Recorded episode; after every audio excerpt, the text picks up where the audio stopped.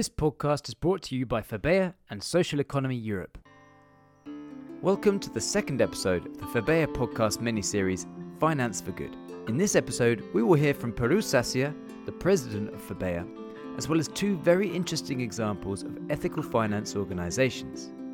From Ireland, we meet Donal Traynor, Group Chief Executive at Community Finance Ireland, and from Italy, Giacomo Pinafu, Project Manager and Financial Analyst at Fondazione di Comunità di Messina. This episode focuses on the activities of each organisation with a deeper look into one particular project that they finance. We then conclude the episode with an important look into the monitoring practices of all three organisations in order to ensure that projects financed meet the strong ethical and sustainable criteria in the organisation's charters. So let's hear from Peru Sasia, the president of Febea, to take over from where we left off in the last episode, which was an introduction to ethical finance. FEBEA, the Federation of Ethical and Alternative Banks and Financiers, uh, started 20 years ago, which is quite quite a number of years for, for this contracultural organization doing strange things in the financial area. So we have started from six founders, pioneers that formed federation, and today, 20 years after, we are still those members, but we have grown, of course, and uh, we have 30 members now uh, spread in whole Europe, not only in European Union, Europe in a wider sense. And uh, well, we, we can say that we gather now organizations comprising assets over 30 million euros and more than seven, uh, 700,000 customers. So, uh, well, quite a significant uh, uh organization or federation if you consider we are in fact socially active and no no mainstream organizations you know before we introduce the other organizations i wanted to get some examples of the kinds of project that Febea works with peru continues we are very much active in all that you can consider social economy so there are many coincidences of that if i have to be more precise, we have to talk about social insertion through labor. I have to talk obviously about renewable energies, all the, the, the, the, environmental area. In some aspects, ethical finances were pioneers in understanding the financial needs of uh, some uh, environmental activities, some ecology uh, linked activities, economic activities. Another areas are South cooperation. We are active in that. Also, there are some, you know, we can say transversal uh, factors. Young people, women, the gender perspective is very much present in all our activities, and those are the places where we only move. Do not go into speculation. We uh, dedicate high percentage, much higher than the mainstream banks, high percentage of our money into credit. That is the only thing we do from the economical point of view. We just do uh, savings and credit. This is it. So let's introduce Donal Traynor, Group Chief Executive at Community Finance Ireland, and find out what community finance is all about. The organisation is called Community Finance Ireland. Um, ultimately, we're a, social finance organisation that makes debt finance available to the community and voluntary sector across the island of Ireland. Uh, our, our, mission is to enable communities enable themselves. Um, we're, we're aiming to create a world class community finance system that works tirelessly towards ensuring that positive social impact is felt rather than simply dreamt at a local level. We want to see that impact delivered across every community on the island of Ireland. And we have a reputation for being fast, fair, and flexible in everything that we do. Donal explained to me that on their website, communityfinanceIreland.com, you can find many examples, including podcasts, of all the stories from today and much more. It will be linked in the description for you to click. So, what kind of projects do they finance? we cover a lot of different subsectors within the target market. Um, faith based lending would be one example of something that we have got involved in in the last four or five years. Um, and in doing so, we found ourselves getting uh, introduced to many different uh, cultures, uh, many different uh, beliefs, many different types of communities that we would not normally have been connected with. So, for example, we have invested in the Egyptian Coptic Church, the Romanian Pentecostal Church, um, various Islamic communities, uh, Christian evangelical churches, and we're continuously looking out for new new brands or new franchises of churches that we can uh, assist. Um, in the retail sector, we have been involved in community shops, community off licenses, uh, community cafes. Um, in then in community workspace settings, we've also got involved in both large and small digital hubs and larger uh, industrial units. Sport for us is one of our major uh, sectors at this point in time. In fact, it comprises about 37% of our All Ireland portfolio at this point in time. An example of what we would do in sport would primarily be the, the GAA, um, would be one of our national sports here in Ireland, and Tourmakeady GAA Club in Mayo would be one very, very good example where we would have assisted in financing the development of a very large sports hall and clubhouse uh, in comparison to what would have originally been there would have been a, a, a very modest set of two dressing rooms. So you can see significant infrastructural changes in, in instances like that. And from a tourism perspective, some of um, some of the best known tourism sites in Ireland are included on our portfolio, uh, such as Fort Dunree Military Museum in Donegal, and also the Dunbrody Famine Ship and Visitor Centre, which has a connected with, connection with the JFK Trust. Um, so there are two uh, tourism sites at opposite ends of the island, but both in a coastal setting that will be very, very um, highly regarded in terms of visitor attractions. From an environmental perspective, uh, we have been involved in financing the Western Forestry Co-op. It's a co-op which helps smallholders uh, across the western seaboard of Ireland. Um, they facilitate them in the uh, accessing uh, and management of grants uh, in terms of developing forestry and managing same. Um, we've also been uh, involved with the Cloughjordan Community Village, which has of international renown in terms of its view towards uh, eco living in Tipperary. Um, the health and childcare sector is another one that we, we get involved in, and we've financed New Ross Community Hospital um, on a 1.2 million project there a number of years ago, where they had to, um, because of, of national legislation, they had to change from a ward based setting to uh, smaller rooms um, with one and two people in, in those rooms. Sensational Kids is an award winning social enterprise here in Ireland that uh, services kids with autism. Um, from a very young age in terms of training, counseling, or therapy sessions, um, but also have a, an online shop for toys and products that would be of use to those with autism. Um, we're also looking at, at how we can make an impact in terms of inclusion and introducing the new communities to Ireland. So an example of that recently would have been the Killarney Immigrant Support Centre, who run the Cassie Cafe in Killarney, County Kerry, a very um, very popular town from a tourism perspective. And this particular project is given um, those who are seeking asylum in the country an opportunity to get work experience within a social enterprise setting. So just to give you some examples um, of, of the types of projects that we work with. These examples, just like the social economy, cover the whole range of economic and social activities in our society.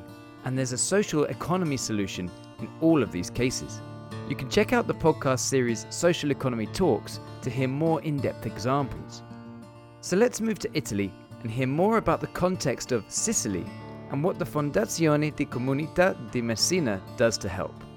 So, I work for the Community Foundation of Messina, which is uh, an organization promoting, uh, designing, and co financing uh, social development uh, programs in mainly in Sicily, but part of a wider network at the national and international level. Actually, the foundation is the leader of a wider uh, social economic cluster made of different kind of organizations, foundations, social enterprises, financial institutions. And this cluster itself is the promoter and the actor implementing these development policies in the territories. We are based on the capabilities approach of uh, Amartya Sen, the Nobel Prize of Economics, uh, so we aim at uh, uh, generating uh, new alternatives, new opportunities for disadvantaged people. uh, keeping in mind that we work in Sicily, which is a region which has the highest unemployment rate in Italy, more than 20%. About 20% of the families live below the relative poverty line. And also, there is a high rate of illegal or black economy. So, all these elements place the region among the, the, the, the last in the social economic rankings in Europe. Given this important context, I wanted to hear about how the foundation works and hear about some concrete investments and what kinds of organizations the foundation helps. Community Foundation itself is not a financial organization, but as I said, uh, it leads a wider cluster of social economy organizations. And uh, in this way, it has also created its own uh, social finance framework to support all its uh, actions. Uh, more specifically, uh, the uh, Community Foundation has created its own microfinance institution, which is the number one uh, registered at the National Register for Microfinance Institution, provided by um, the law, the National Regulation on Microfinance. And it has also co-funded an asset management company uh, fully dedicated to impact investing activities. In addition to this, uh, among the funding member of the foundation itself, uh, there's also Banca Etica, which is one of the funding member of FEBEA, the federation. Therefore, this shows a wide uh, uh, framework of financial actors engaged in the activities promoted by the foundation. Through this uh, framework, we finance any kind of uh, initiative or organization which is engaged in social economy uh, which means uh, small enterprise, small organization, small um, enterprises supporting, for instance, uh, young entrepreneurs willing to launch their own activity. Or we finance also bigger organizations, bigger enterprises who need more capital, more equity, or more finance in order to support the growth process. So a very wide range of beneficiaries. It's clear that the organisations working in ethical finance help in a multitude of sectors and are closely linked with the social economy. In order to understand more about the specific process and how it really works, I asked Donal and Giacomo to explain in depth one project to make this clear. Donal explains. I suppose one of the most recent examples of something that certainly caught our attention uh, would be the Betania Church which is a Romanian Pentecostal project that was developed in Dublin in an industrial uh, park. And it consists of a community of about 700 adults from Dublin and the surrounding region. And they had accessed land designated from the local authority on a long term lease with the peppercorn rent. And in terms of them approaching us, we had done a number of transactions with other evangelical churches and, and through that, we had a mutual acquaintance of a, a pastor who had had dealings with or connections with the uh, Betania Church in Dublin, who at that point in time had been renting uh, a space in an industrial unit. So that was how the connection was made. Um, we had a track record in lending. They knew that what we were about in terms of providing impact and making sure that any profits that we would make from a deal would be reinvested to other like-minded community-based organizations. So that's what ultimately attracts community groups to getting in touch with us. They like the ethos of what we do. In terms of the objectives of what they were trying to do as a church, they were simply trying to consolidate the sustainability of their faith within the existing community and create a central focus for both their spiritual and social activities. Because up until this point, like an awful lot of other churches around the country, they were at the behest of landlords in terms of the increase in, in, in rent uh, and the potential that they never had uh, um, security of tenure. So, an opportunity came up for them to uh, uh, access this greenfield site at the back of an industrial park, which wasn't being used but adjacent to which was an inclusive, what we call Educate Together uh, school, in which a lot of the Romanian community's children were going to school. And so they had a great vision. Their vision was to build uh, a substantial church stroke community centre setting for their community. And ultimately, what it ended up being was a 5.2 million euro project, which is probably along the, the larger side of a lot of the organizations in terms of the developments that they would be doing that we, we would be used to doing. But there was this, a number of very interesting components to this particular project. Number one, they managed to get their hands on land at uh, uh, on a peppercorn rent, which meant that the annual rent would be something along the lines of a euro a year, uh, perhaps 100 euro a year, but nothing close to market rent. The second thing was, which struck us, is that they were going to raise uh, 4.7 million euro from within their community over a period of three years. And in fact, when they approached us, they had the vast majority of that already raised. Now, for a, a population of 700 adults to do that without any major fundraisers, without seeking or access to any grants, without going to the international diaspora at that time, we found to be phenomenal they had a lot of credibility in terms of it. Had already attracted significant international media attention just by the very vision that they had from the outset. We ultimately ended up investing half a million, the last half a million to go into the deal. So that the, the, the community themselves um, put their hands in their pockets and came to the table with 4.7 million, which is very, very significant for a community of that size. And ultimately, in terms of the successes of this project, they are going to end up with the largest spiritual centre in Ireland uh, as a physical structure. Uh, it's Dublin as a community centre with 1,400 seats. Here's probably the, the greatest thing of all. Throughout the process, they tendered for the job to see what sort of a price the construction would cost. And then they decided, how about we develop our own construction company from within our community? And ultimately, then they developed a, a company, private company limited by shares called Next, Gener- Next Generation Projects and they employed 17 people from within their community as tradesmen in this construction company. They went out and they acquired machinery and plant, which they didn't have to rent, but that they would retain ownership of post the development of this project. And not only were those 16 people employed on a full salary for the period of, of construction, but they also, on any given day, might have 30 to 40 volunteers on site helping them. Their friends, part of their community, now, now having obtained full-time uh, employment within this project. So at the end of this process, not only do you have the largest spiritual centre in Ireland on a facility that was almost gifted to them by the local authority, but you also have the creation of a new company where 16 jobs have been created. And this construction company can then go and bid for other community development projects uh, and provide the surpluses that they make, any profits that they make back into the, the, the church in question. So it's it's a it's it's a phenomenal uh, example. Um, to me, the greatest social impact of this whole experience is the lessons it will teach in terms of leading by example to other communities in Ireland, in terms of what can be done. The thing that I think this particular project is going to teach to the rest of Ireland is the power and the art of giving. They major on giving to an extent that I would never have appreciated before. And I believe that this is something that we, as a, an Irish community generally, can learn an awful lot from. This episode will end with a focus on the kinds of monitoring processes that ethical finance organisations have in order to ensure the true sustainability of the projects they've invested in. Before that, I asked Giacomo to tell me about a Sicilian example. So, I'll talk about the Messina Brewery operation. Uh, basically, in Messina, here in, uh, here in Sicily, that's the uh, more uh, historical brewery uh, in Sicily, created back in 1923. This brewery has been uh, producing for decades the local beer, the Sicilian beer, let's say, and has been then bought by um, multinational enterprises.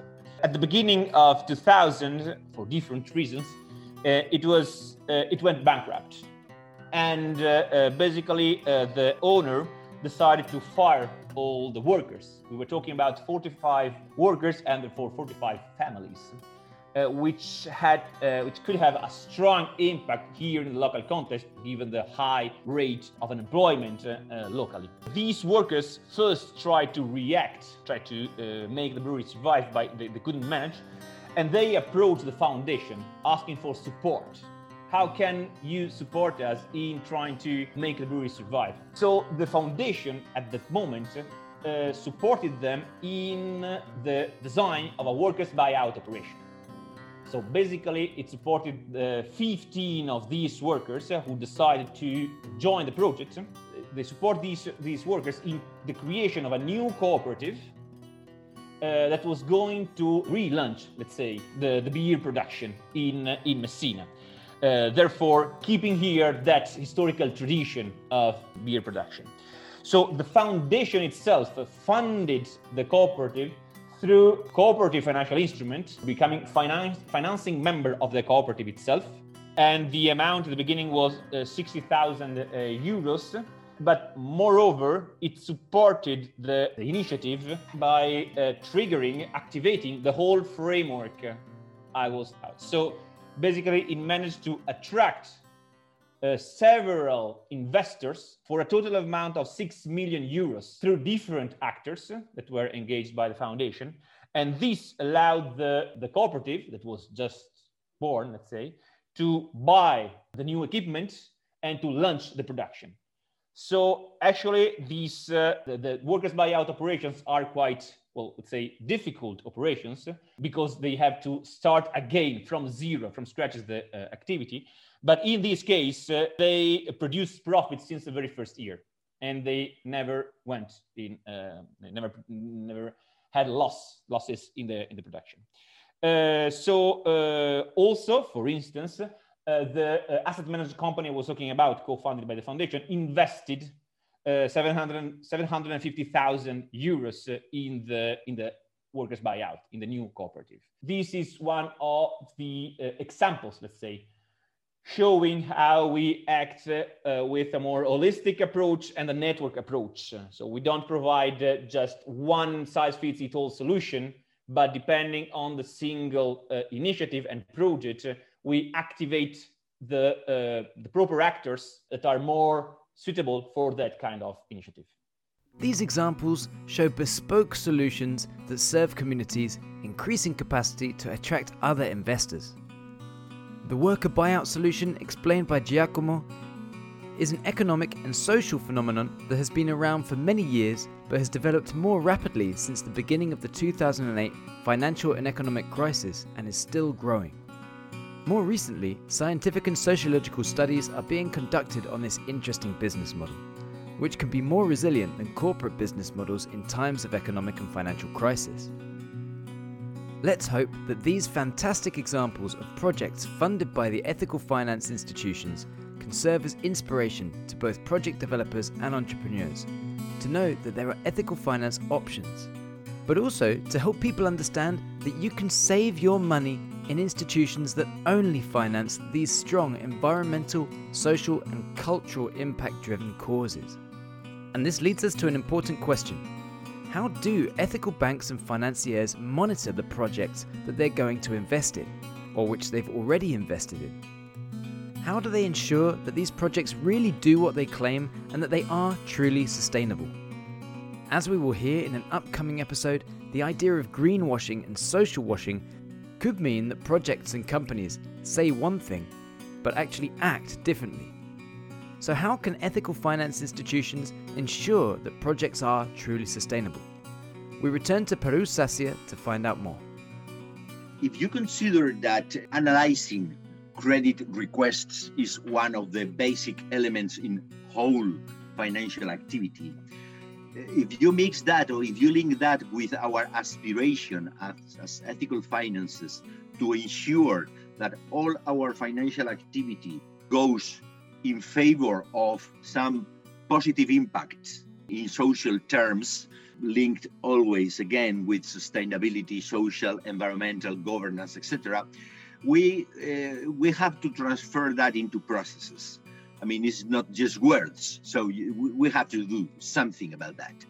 And what we do from the very beginning is ensure processes of assessment, the ethical social governance quality of the credit requests and the credit requestors. We evaluate not just products, but projects and entities, organizations boosting these projects. Uh, we have our members have very robust evaluation systems, very, you know, uh, high level, high professional elements to evaluate and I have to say that this evaluation is as important from the operative point of view as the economic and financial evaluation. Of course, that it has to be present because it, uh, uh, the, the, the regulator forces you to have these processes very well established. We accept that, we run that, no big shocks with the regulator in this area, but we add uh, what we can call a risk appetite, which is not exactly the same as the mainstream banks. You know, we have another risk appetite, and we, in fact, translate that into impact appetite. We have an appetite to impact in different manners. We are not only interested in impacting positively in our investors. We, we, are, we are interested in positively impact in the environment, in our territories, etc. And we have been quite good in, in ensuring very professional processes to, to assess that. Now, that's an interesting overview of how FEBEA members ensure social, economic, and cultural impacts. Donal explains how this works at Community Finance Ireland. Most of the organisations that we deal with are established with appropriate EBITDA trends from an economic sustainable perspective. Ultimately, though, we're lending to people behind the projects. The community drive, the spirit within the locality, and, and that will essentially be born out of their experience of achievement to that point. So it may be that there were previous capital developments delivered on schedule by the group and within budget. It may be appropriately managing debt in the past. Um, oftentimes, it's a proven capacity to deliver on local fundraising, which for us is rather like a litmus test in terms of sustainability. I mean, the old fashioned crowdfunding, it demonstrates to us the difference between a like to have and a need to have. If we, as an investor, uh, can get the sense that in times of financial difficulty, there is a strong likelihood the local community will come on board to lend their support, then you know, even though it may not always be a bed of roses, that the project is truly sustainable from a financial perspective. Um, those that are startups are, are basing their projections on detailed market research. They're bringing a suitable amount of equity into the deal, and more than likely will also have access some form of capital grant support to get off the ground, thus alleviating the pressure of an unsustainable debt burden. So I suppose that's from the financial perspective. From a sustainability, from from a social impact uh, perspective, we we really use the UN Sustainable Development Goals as our kind of uh, gauge, and we would ask every applicant to tick, uh, as far as they're concerned, what uh, development goals they're aspiring to achieve or working towards. Honestly, organizations that are applying for loan finance, the social impact is always very obvious. If we have to start scratching our head and, and, and asking ourselves, where is the social impact here? it's it's not going to get a, it's not get going to get a decent hearing. You know, each year post drawdown, after in terms of monitoring um, groups, we, we would seek a copy of the borrower's annual accounts from a financial perspective, but we'd also we'd also seek to physically meet uh, with with them uh, by our team. Now we'd love to be able to meet every organization every 12 months of the year but there's there's only so many days in the year and when you have hundreds of clients you you just kind of seek out the ones that maybe would be on your watch list that you're unsure about in terms of future sustainability uh, because of whatever e- external economic circumstances may come to bear. Um, but also to the larger ones where we'd have a, a fairly large concentration risk in terms of investment. Impressive clear procedures on monitoring. So given the importance of local impact I wanted to know how they interact with local communities Donal continues. we work we work very well with local stakeholders. We do that on a, on a number of different le- levels and relevant to the subsector with which a specific project fits. Our team on the ground have to the fore of their role the need to develop and maintain strong working relationships with local grant providers, uh, umbrella bodies, and other support agencies, given their local intelligence. This to us is key and something we would suggest has been an important aspect of our growth over the last five years in particularly. Our team themselves are embedded in their local communities. They can empathize with their clients' aspirations to deliver on that social impact. Donal continued by explaining how this process works regarding the example of Betania Church, which he explained earlier. Um, in relation to Betania Church, um, when we look at uh, sustainability um, on a on a social, environmental, and economic basis, uh, economic long term to us, that project, the development of an asset base as opposed to continuous presence within the rental market to us makes complete economic sense. In in that particular instance, uh, that such an asset could be established with a loan to value ratio of ten percent is very positive you know but there was there was that unusual aspect to the deal in that it was also directly responsible for creating a construction company. And those 16 jobs created from within that local community. And that involved the acquisition of a considerable amount of plant rather than leasing it. So it, it stripped out it stripped out a market profit margin on the development of the church. So they got the actual development at a, at a cost price, you might say.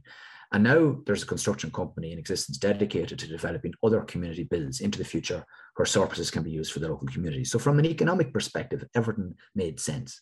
Environmental, I mean, it, this was a disused site belonging to the local authority. It had been zoned um, as, as use for community space and in, in education and spiritual spaces in particular. An inclusive school had already been established adjacent to the community, and, and they themselves were keen that they'd seek to establish I suppose, a campus of services in close proximity to centralize the focus of this activity. So, it, you know, their, their carbon their carbon footprint, if you want, was kind of uh, restricted to this this small campus, and it's worked very well for them.